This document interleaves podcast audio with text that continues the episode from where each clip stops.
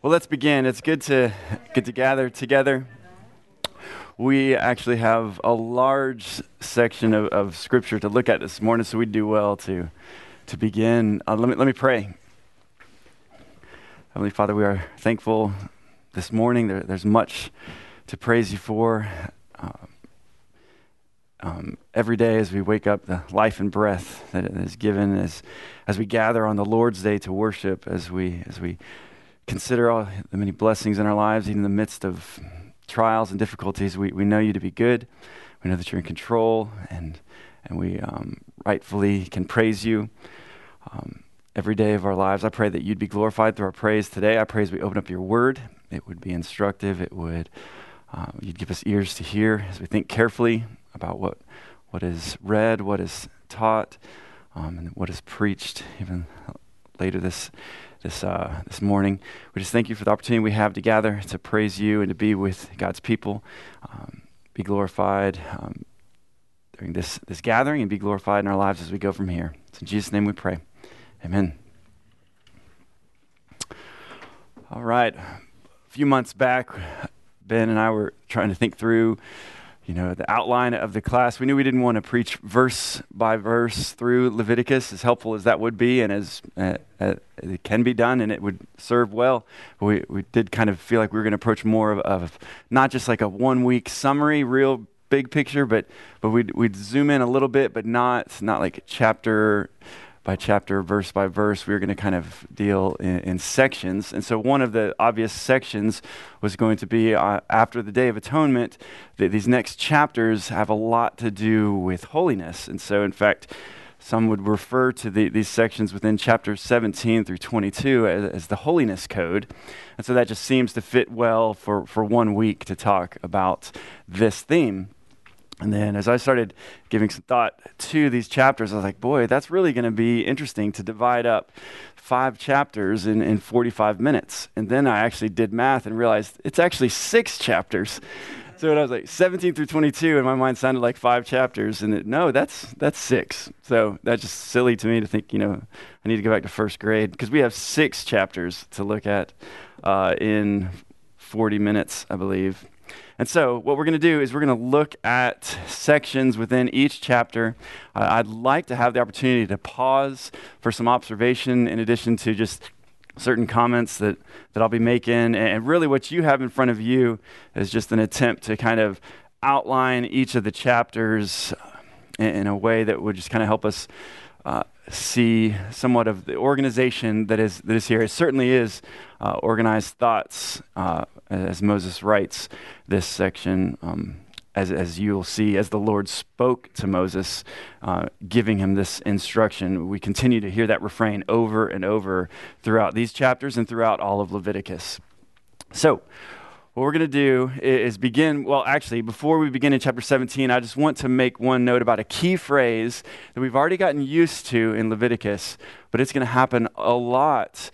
Uh, not really as much in chapter 17, but in chapters 18 and following, we're going to continue to see this refrain of, I am the Lord. I am the Lord. I am the Lord your God. I am the Lord. It's over and over, this, this constant refrain. Even uh, by my count in these chapters, that 37 times that would happen in, in uh, chapters 18 through 22.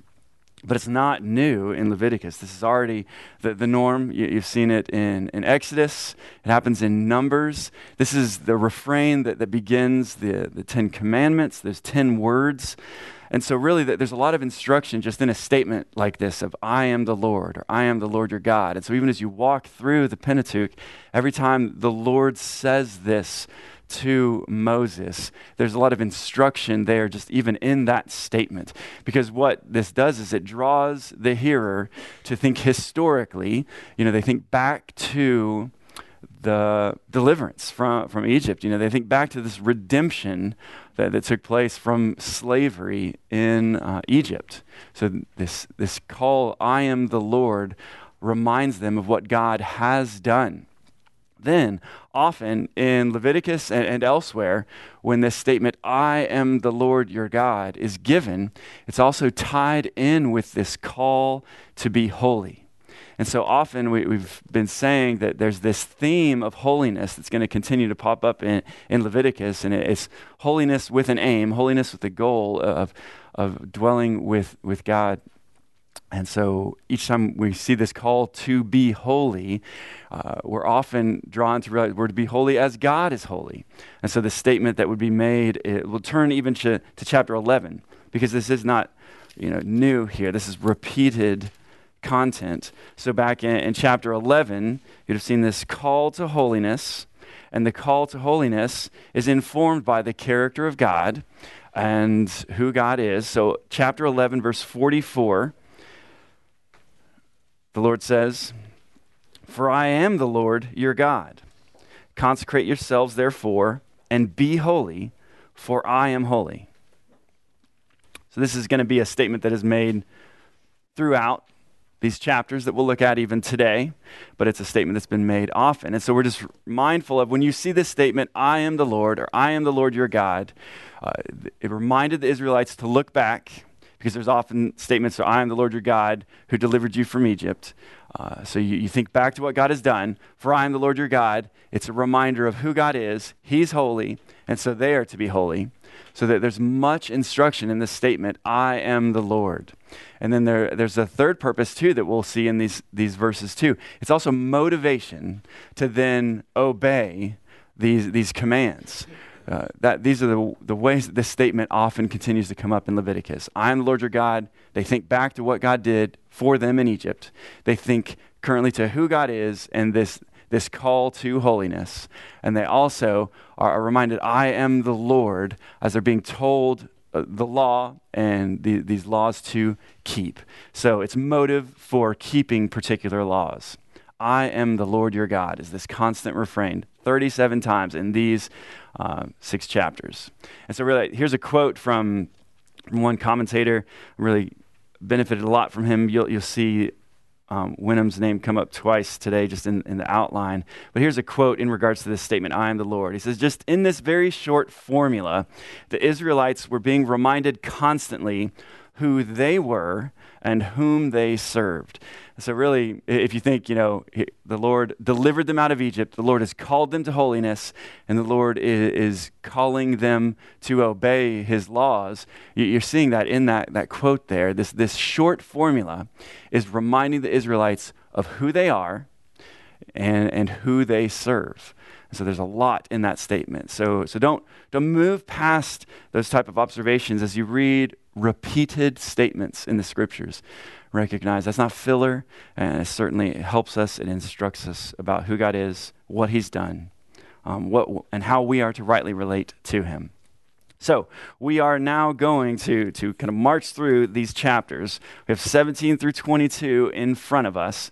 And what we're going to do is begin uh, with, with the first nine verses of Leviticus 17. Before we read, uh, Leviticus 17. Just say uh, it's there's it's bloody and it's somewhat bizarre. So, so we're going to see some bizarre statements and some bloody statements. In fact, uh, bloody to the extent that, that blood is here 13 times in one chapter. So it's a pretty bloody chapter. All right, 17, 1 through 9.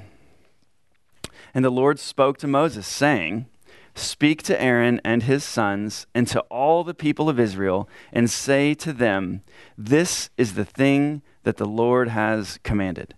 Well, let's just go ahead and pause here for a second. I did say we are going to read through nine, but just in those first two verses, really we, we're entering into instruction that is not just priestly instruction. We've probably gotten kind of used to that in a lot of what's been going on. If there's instruction about the sacrifices and who is going to perform those sacrifices and how they're going to perform these sacrifices, uh, who has the instruction been given to primarily in much of Leviticus? The priest. That's right. So it's priestly instruction. But recognize here who, who is being instructed to pay careful attention. Um, it, it's pertaining to them. Who's the instruction for in Leviticus 17 and following? That's right. We got all the people. So this is for the people. This is for all the people, all the sons of Israel. So that was verse 2 Speak to Aaron and his sons and to all the people of Israel and say to them, This is the thing that the Lord has commanded. So we're going to be reading is commandments from the Lord to the, all the nation Israel. Okay, verse 3. If anyone, so again, language of, you know, all, if anyone of the house of Israel kills an ox or a lamb or a goat, in the camp or kills it outside the camp and does not bring it to the entrance of the tent of meeting to offer it as a gift to the Lord in front of the tabernacle of the Lord, blood guilt shall be imputed to that man. He has shed blood, and that man shall be cut off from among his people. This is to the end that the people of Israel may bring their sacrifices that they sacrifice in the open field, that they may bring them to the Lord, to the priest at the entrance of the tent of meeting, and sacrifice them as sacrifices of peace offerings to the Lord. And the priest shall throw the blood on the altar of the Lord at the entrance of the tent of meeting, and burn the fat for a pleasing aroma to the Lord. I'll just pause here for a second uh, through verses 1 through 6. Why, is this, why does this make sense to you? Why there, there's instruction about how these sac- where these sacrifices are to take place when we're particularly talking about the animals that are listed uh, in verse what would be 4 3 3 so ox lamb goat why why is there instruction about not killing the ox lamb and goat outside the camp. What's just kind of your awareness in regards to what we've we've learned about sacrifice so far? And, well, yeah. So I guess I, I am just implying it's done a certain way. It's done by a particular person, and it's done at a particular place. This is something that really is only to take place at the tabernacle. And so apparently, you could, you kind of picture a setting where you have someone eating meat, but they're eating meat outside the camp, and and if you find them eating the, the goat or you find them eating the lamb or the ox and their, their response is well i was just offering up a sacrifice to the lord you know and they're, they're kind of justifying this act by well I, w- I was performing sacrifice. And they're saying no no no no. The, the priest is the one who performs the sacrifice and so it has to happen at the tabernacle. You're not to do this outside the camp. And so there's there is this instruction again we, we've learned I've learned so much about the specifics about where these sacrifices are to take place and the offense that it is to God to do anything outside of God's purposes. And so, so that, that's pretty standard here through verses 1 through 6. Then, then verse 7, uh, you know, if you have your children reading through the Bible in a year, I'm sure they've already asked you questions before Leviticus 17, but they probably ask you what a goat demon is when they start reading Leviticus 17 uh, it says, verse 7 So they shall no more sacrifice their sacrifices to goat demons after whom they whore. This shall be a statute forever for them throughout their generations. And you shall say to them, Any one of the house of Israel or of the strangers who sojourn among them who offers a burnt offering or sacrifice and does not bring it to the entrance of the tent of meeting to offer it to the Lord, that man shall be cut off from his people. So we're going to see even more, particularly, I think it'll be in chapter 19. Um, uh, really, the, the, or well, 18.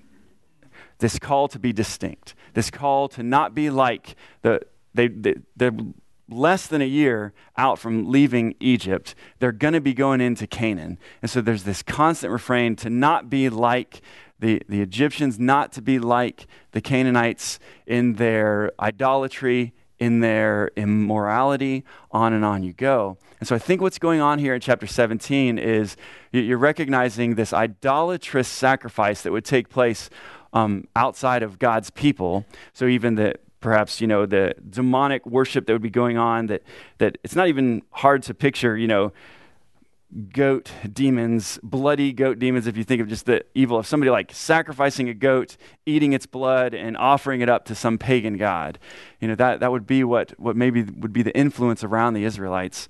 And, and the call here is to have nothing to do with the, this idolatrous sacrifice that would, that would be done by pagan um, worship, but they were to worship God worship the one true God and worship the one true God rightly. So offer your sacrifices before the Lord at the tabernacle. The priests do that sacrifice, not you.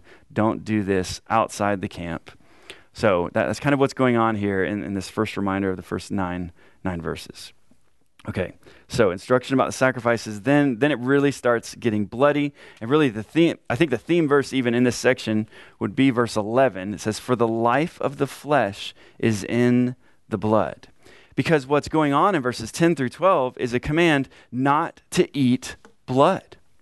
Uh, so this is this is a command from God. I think we should just go ahead and read it. Verses 10 through 12. We aren't going to be able to read all these chapters, but obviously I'm reading a lot here at the beginning. If verse 10, if any one of the house of Israel or of the strangers who sojourn among them eats any blood, I will set my face against that person who eats blood and will cut him off from among his people.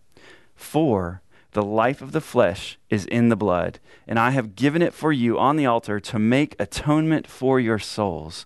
For it is the blood that makes atonement by the life. Therefore, I have said to the people of Israel, No person among you shall eat blood, neither shall any stranger who sojourns among you eat blood. Okay, blood all over the place in chapter 17. Blood is all over the place in the scriptures.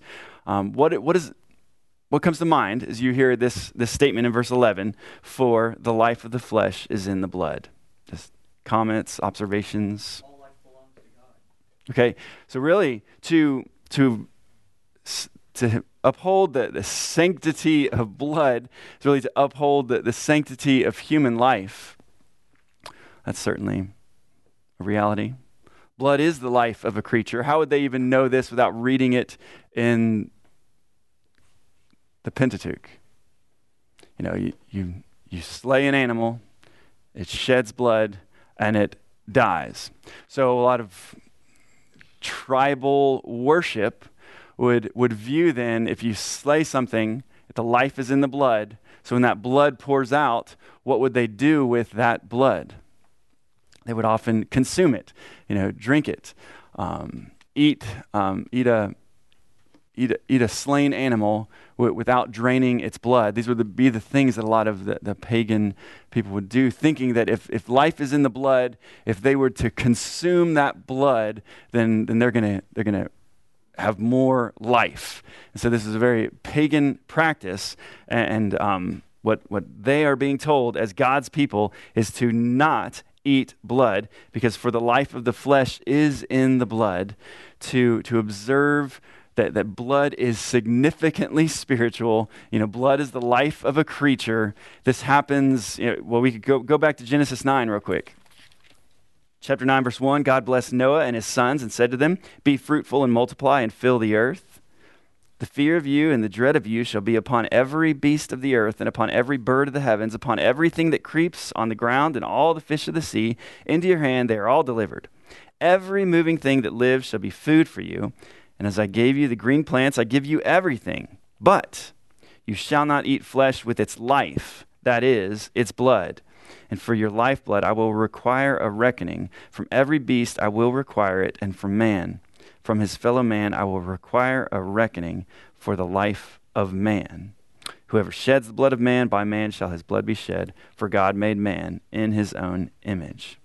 And so so you are just seeing in the scriptures, you know, that, that God has ordained, you know, well, the life is in the blood. And then when we start thinking in, in this sense of, of, you know, the sanctity of life, um, you're not to eat the blood. You shall not eat flesh with its life, that is, its blood. 9 4 says and then on and on. You could go at other in, Old Testament instruction about this. Then it's interesting, it comes up even in Acts chapter 15. There's certain things that are going on. I think we should turn there. In fact, Acts 15, uh, 23, the council. Uh, I'll jump in in verse 22, Acts 15, 22 that it seemed good to the apostles and the elders with the whole church to choose men from among them and send them to Antioch with Paul and Barnabas. They sent Judas, called Barsabbas and Silas, leading men among the brothers, with the following letter. Uh, the brothers with the apostles and the elders to the brothers who are of the Gentiles in Antioch and Syria and Cilicia. Greetings. Since we have heard that some persons have gone out from us and troubled you with words unsettling your minds, although we gave them no instructions, it has seemed good to us, having come to one accord, to choose men and send them to you with our beloved Barnabas and Paul, men who have risked their lives for the name of our Lord Jesus Christ. We've therefore sent Judas and Silas, who themselves will tell you the same things by word of mouth. For it has seemed good to the Holy Spirit and to us to lay on you no greater burden than these requirements that you abstain from what has been sacrificed to idols, and from blood, and from what has been strangled, and from sexual immorality. If you keep yourselves from these things, you will do well. Farewell. So, even in, this new covenant census, uh, that thinking of you know trying not to offend others' conscience, you even read here of instruction from from these uh, apostles to them in regards to still abstaining from blood, that you abstain from what has been sacrificed to idols and from blood, verse 29 says, and then also from sexual immorality. So if you just kind of step back and think, you know, what we know about blood, that it's, it's the ordained, ordained means by which God atones for sin, makes atonement for sin. Then when you think of the, the work, the life and work, the ministry of Christ, and then he, is, he dies, sheds blood to make atonement for our sin. Christ's blood, the scriptures tell us, is supremely precious. Even 1 Peter 1 says that. Uh, New Testament tells us that Christ's blood justifies. Uh, well, and, and, so when you read of Christ's blood, you know, this is kind of like synonymous with the, the atoning work of Christ. So the atoning work of Christ, it, it justifies, it redeems, it sanctifies, it cleanses, it provides forgiveness. This is all stuff we read about in the New Testament, about the blood of Christ. And so, irreverence for Christ's blood, um, with regards to Christ's blood, is an insult to the Holy Spirit. Even Hebrews 10 would talk about. So, if we uphold life, sanctity of life, that there's a sanctity for, for blood as well. There's this demonic usage of blood that it's not hard to even picture you know, around Halloween, which is, you know, bloody sacrifice. Uh, we're to have nothing to do with that, those demonic practices. And so do not eat blood is what the instruction was, was for the nation Israel. And that's what chapter 17 is saying. Do not be like those around you, those who you came out from in Egypt and the, the land that you're going into, Canaan. Do not eat blood and sacrifice animals in the way that God has commanded you to at the tabernacle. And so that's what you're seeing in chapter 17. Well, there's a lot there, um, more for you to even read on your own. But let's jump then into chapter 18. Because again, we're, we're sticking with this theme of, of being distinct, uh, being set apart, this holiness code that's given in these six chapters. And, and chapter 18 begins, verses 1 through 5. The Lord spoke to Moses, saying, Speak to the people of Israel and say to them, I am the Lord your God. That's that refrain we referred to a minute ago. Chapter verse 3 You shall not do as they do in the land of Egypt where you lived, and you shall not do as they do in the land of Canaan to which I am bringing you. You shall not walk in their statutes. You shall follow my rules and keep my statutes and walk in them. I am the Lord your God. You shall therefore keep my statutes and my rules. If a person does them, he shall live by them. I am the Lord. Okay, I've been doing a lot of talking so far, so it's probably easy to like drift off here. But just pay attention in those, those first five verses of, of chapter 18. What is the result of, of keeping um, God's statutes? They live. That's right. There's blessing that comes from obedience to God's statutes. Keep them and you live. What was, and this has already been referred to at the beginning of the lesson today, what is the motivation for, for keeping these, these statutes? Um, it's that refrain. It actually came up twice here. You know, I am the Lord your God. So again, it's, you know, who they are and who they serve motivates them to obedience. And so, so there's going to be this instruction to be set apart. Do not be like the Egyptians and the Canaanites in regard last chapter it was in regards to sacrificing animals. In chapter 18, it is in regards to sexual morality. Do not be like uh, the Egyptians and the Canaanites in their sexual immorality. And so I'm actually going to have you guys read on your own real quick, not all of it, just kind of skim over verses 6 through 18. What do you see a lot of in verses 6 through 18 uh, of chapter 18? Okay, you see a lot of do not, okay? Yeah. Any like uncomfortable words? Thank you for saying it. There's a lot of nakedness, nakedness in, in chapter uh, 18. This is kind of this is really helpful because what what is this statement of, of nakedness uh, speaking to? That's right. So we, we are seeing, I think this is even, I joked a minute ago about if your kid, you know, reads through the Bible and asks you, you know, what a, a, a, a goat demon is. But even th- think of, there's, there's benefits even with a, a, child, you know, as you, as you walk through, you're thinking, man, we're to have difficult talks, important talks as, as they grow.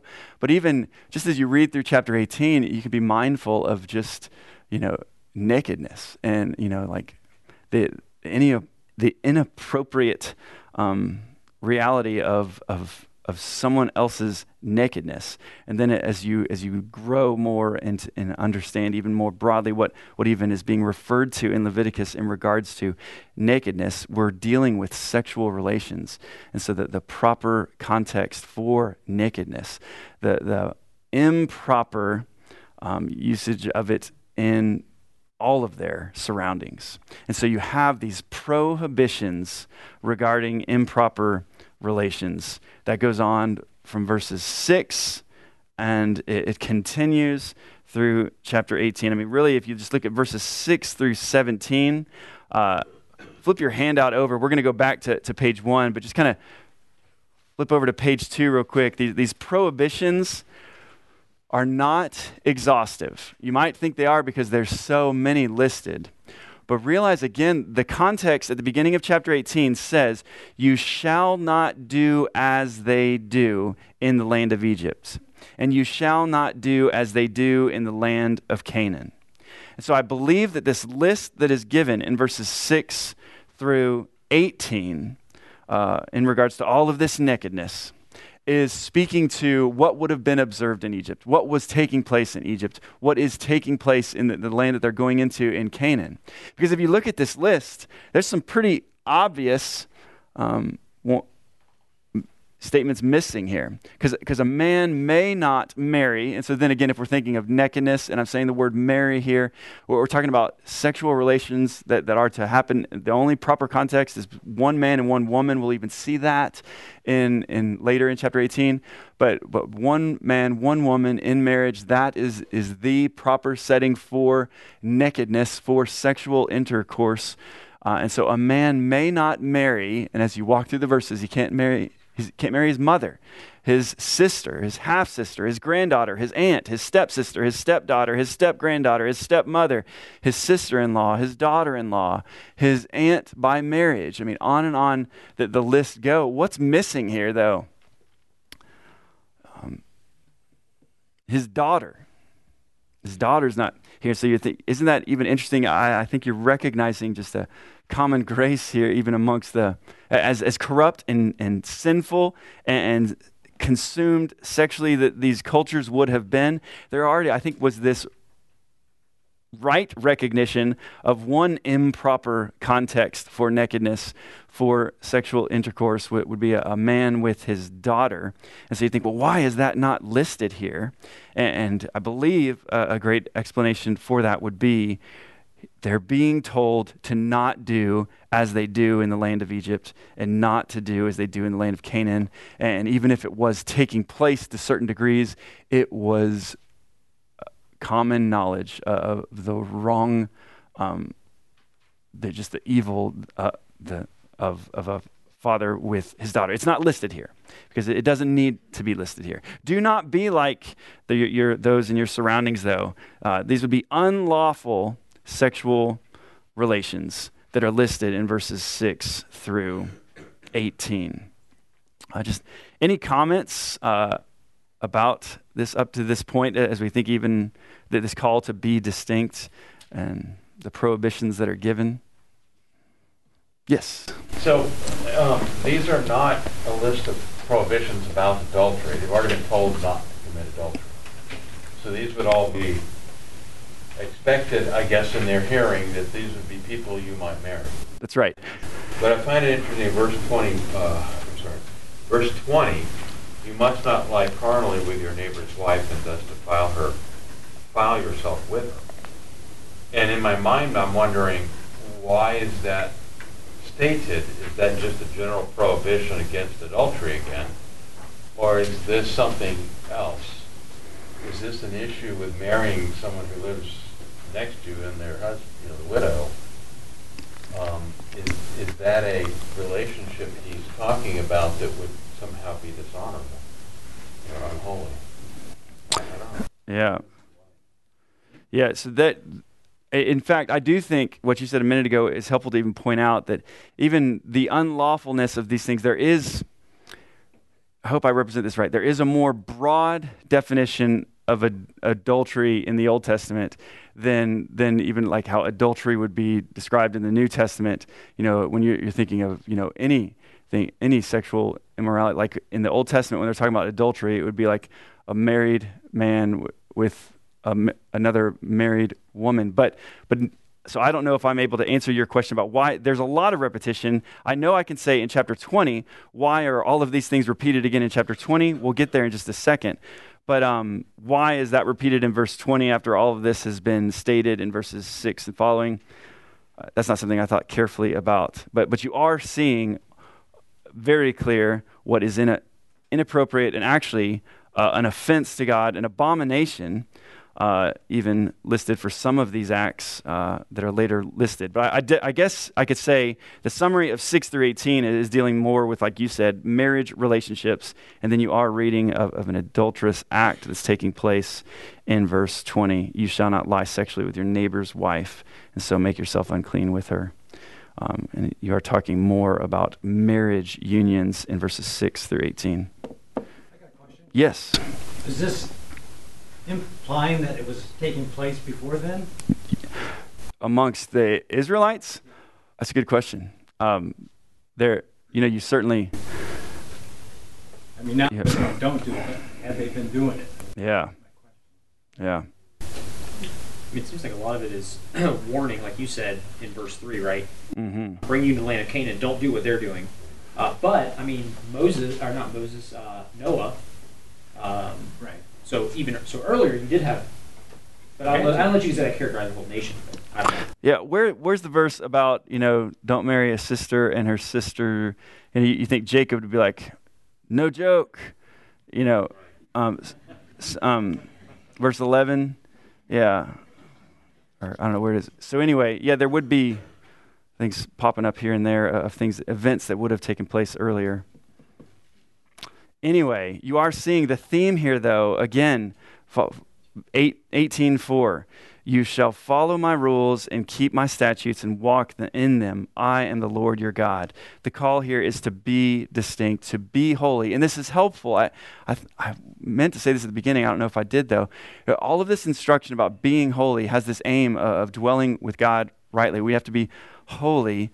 Um, the goal of holiness is union and fellowship with God. That was that quote from Gonzalez that we've been saying throughout this study. Holiness matters. And so, man, we need to know what holiness looks like because because man's going to set up his own standard.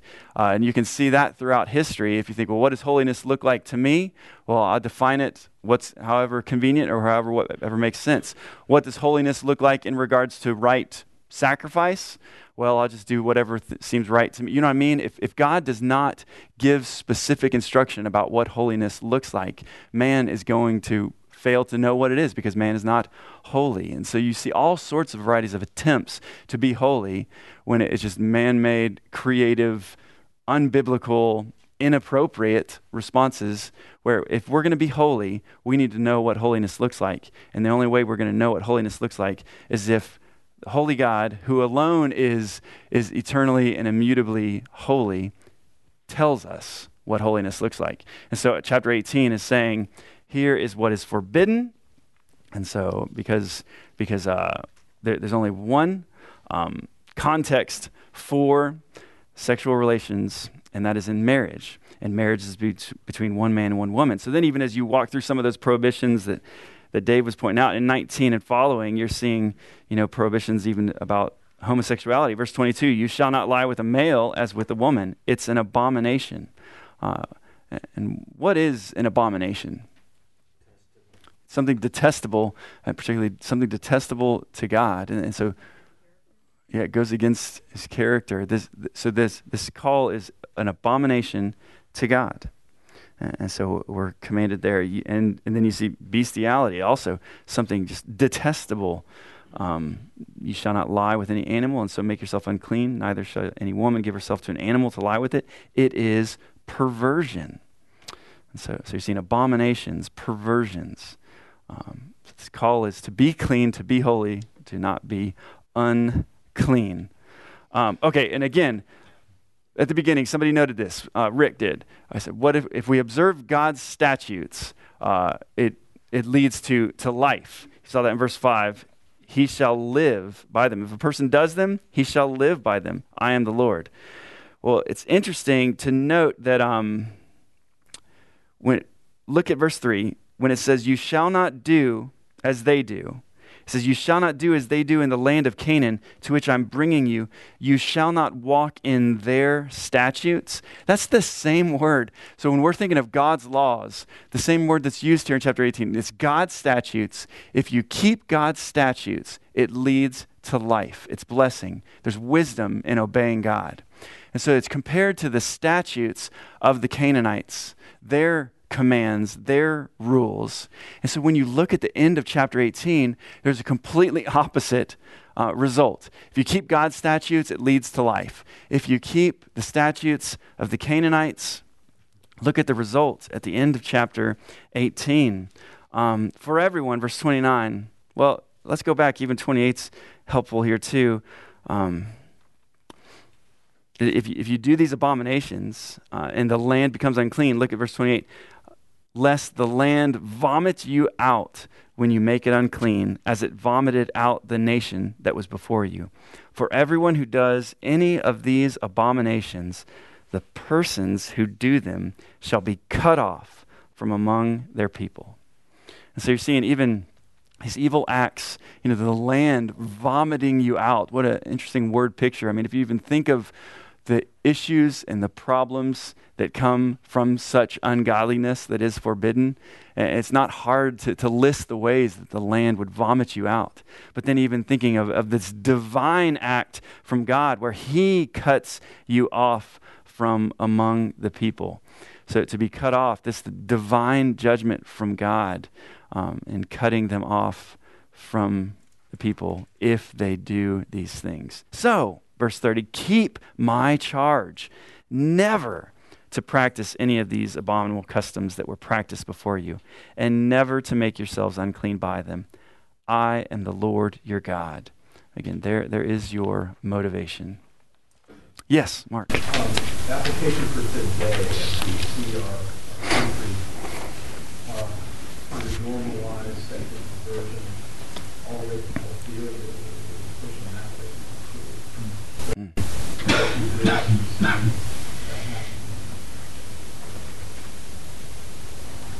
Yeah, I mean, it is.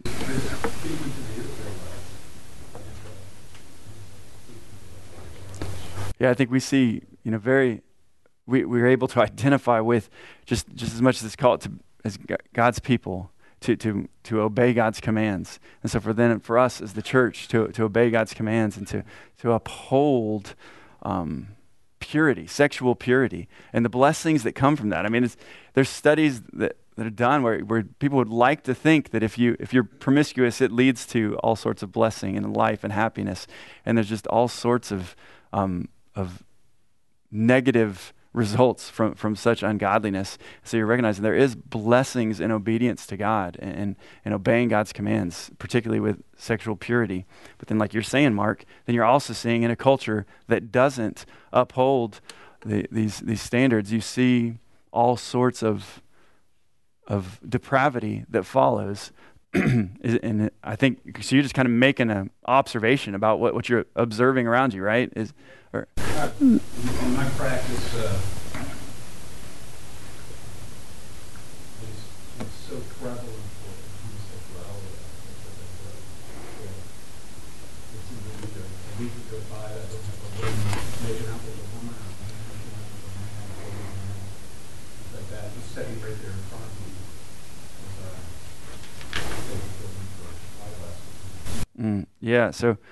it is all around us. So I do think, man, what a what a helpful motivation to think who if, if you think of what I said at the beginning of the, this this reminder that that I am the Lord your God reminds you of who you are and who you serve. And so f- for us as the church, you know, uh, the new covenant people of God, uh, we like we are His, and and and we serve Him. He is our, our Lord, and so that's the same motivation for us, and, and the same commands in the New Testament um, to uphold the, this sexual purity, and the, these same things that are an abomination in the Old Testament.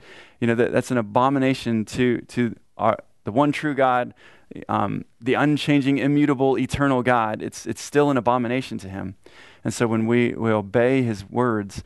Um, that, that is right and good for us, and you certainly see around you uh, a rejection of God's commands, and you see the um, depravity that, that follows. Um, let, us continue then uh, into chapter 19.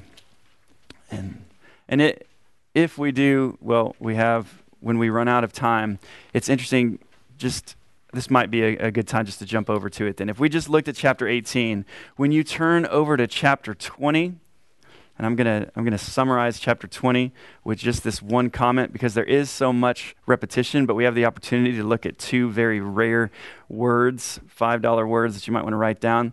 Chapters 18 and 19, they speak of what is forbidden or what is commanded behavior. So, so when you're reading in chapters 18 and 19, you're reading about certain acts that are forbidden.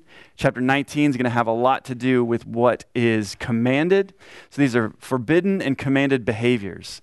And, and so at chapters 18 and 19, write this down, are apodictic. Okay, so A P O D I C T I C, apodictic. They, they've, yeah, A P O D I C T I C. 18 and 19 are apodictic. They, they forbid or they command behavior. Then in chapter 20, when you look at it, you're going to think, wow, this is all repeated stuff. I just read this. You know, even like maybe the Israelites are thinking, I just heard this. But chapter 20, uh, while it's repetition about the, the behavior that is forbidden or the acts that, that are to be commanded, it's casuistic. So that means what, what must be done or what is forbidden uh, this, is, this is what must be done if those forbidden things take place. What must be done if laws are broken? That's what chapter 20 is going to clarify.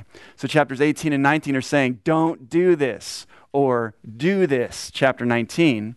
And then chapter 20 repeats those, uh, many of those things that are in these chapters, but it's saying, if you fail to do um, this, if you don't um, if you don't do what is commanded, here's, here's what must be done if laws are broken. And so we won't have time necessarily to walk through all those punishments that are listed in chapter 20.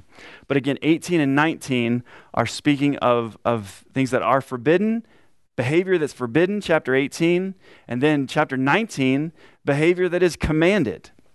And so here's, here's what is commanded. And if you were to walk through, in fact, I'll just read a few verses here real quick. Chapter 19. Um, 1 through 4.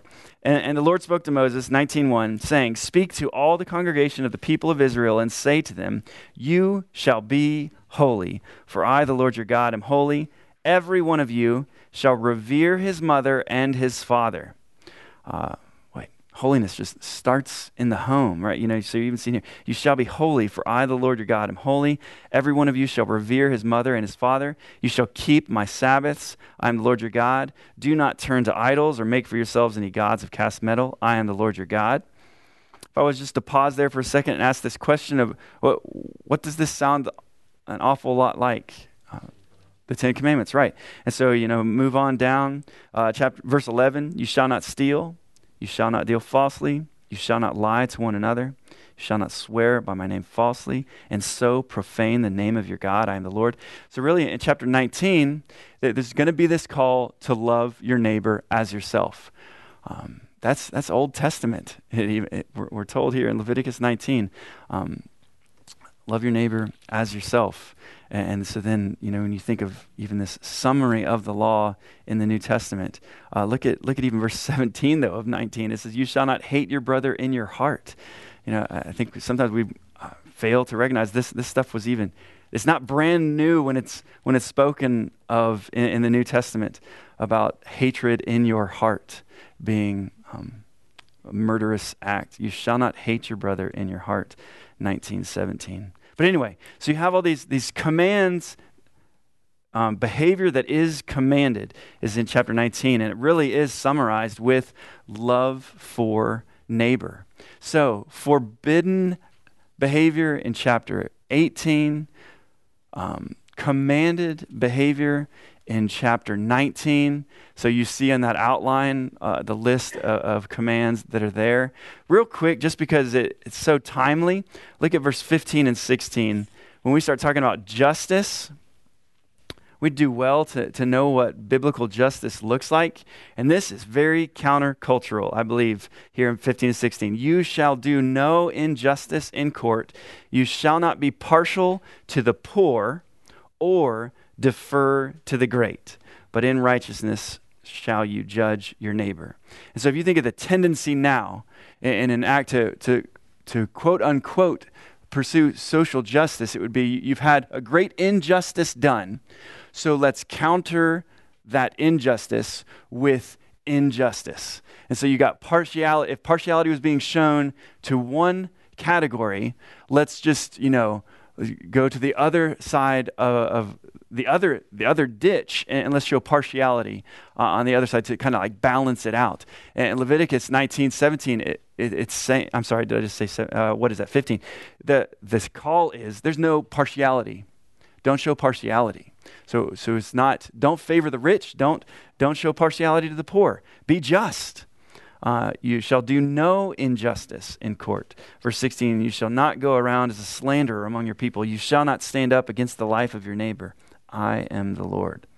So, some more here, and you just see in that outline really that um, there's just a call you, that summarizes the Ten Commandments, I believe, in those first 18 verses, and then 19 and following, more statutes. Here's just a call to keep God's statutes, and the motivation behind keeping God's statutes is I am the Lord your God. So the last verse, 37, and you shall observe all my statutes and all my rules and do them.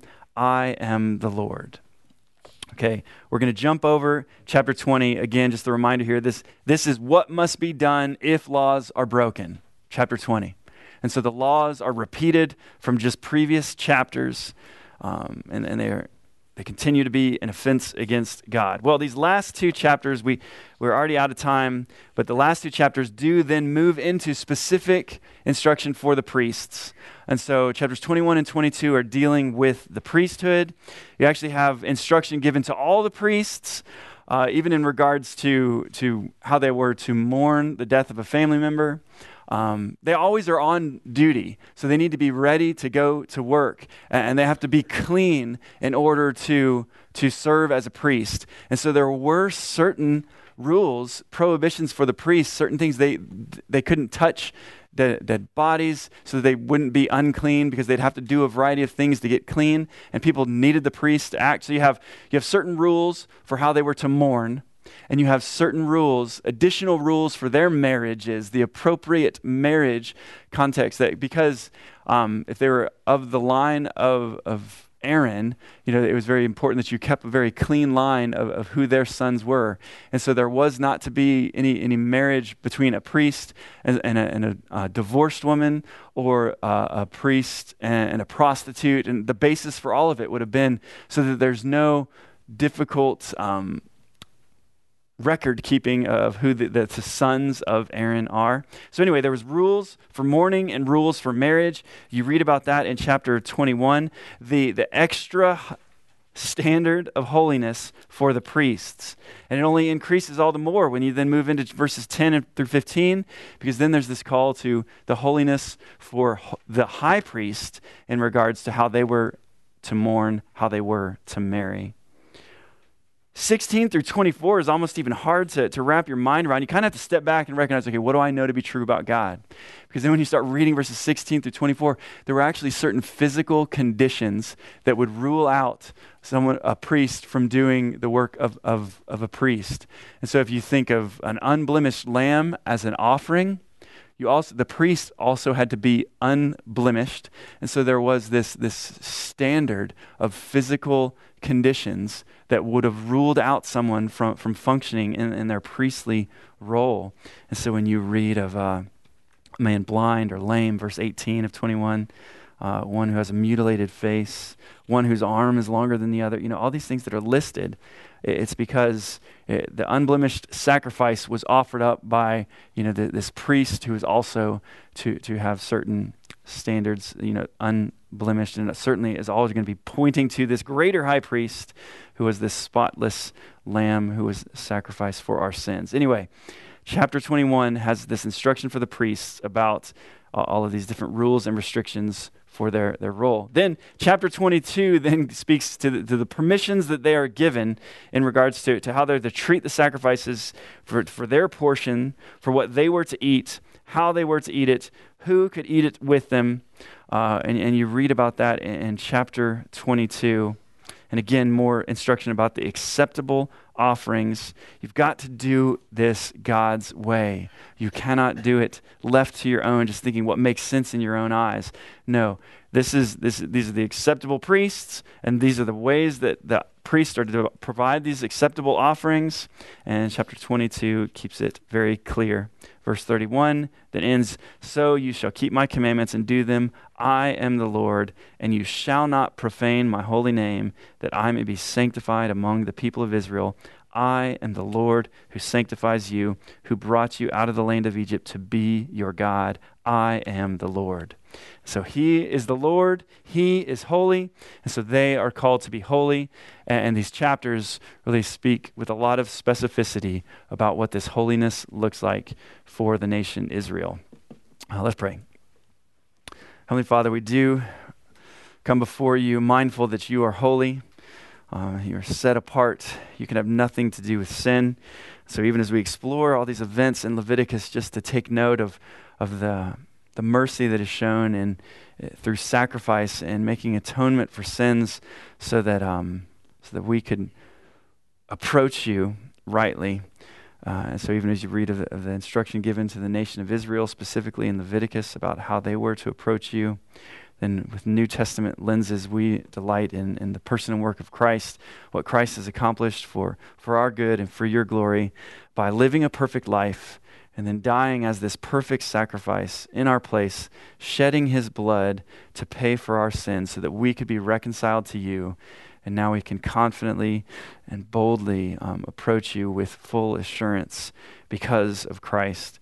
And uh, God, I pray that uh, this would motivate us to obey your word, to pursue holiness. You are holy, and we are to be holy like you. So may this motivate us to, to walk in a manner worthy. Uh, may we, may we um, practice what is commanded of us in, in the scriptures. May we be obedient to your scriptures. May we display the glory of God as, as we grow in godliness, as we become more like Christ, as we grow in holiness. We, we do love you and thank you and praise you for this morning. It's in Jesus' name we pray. Amen.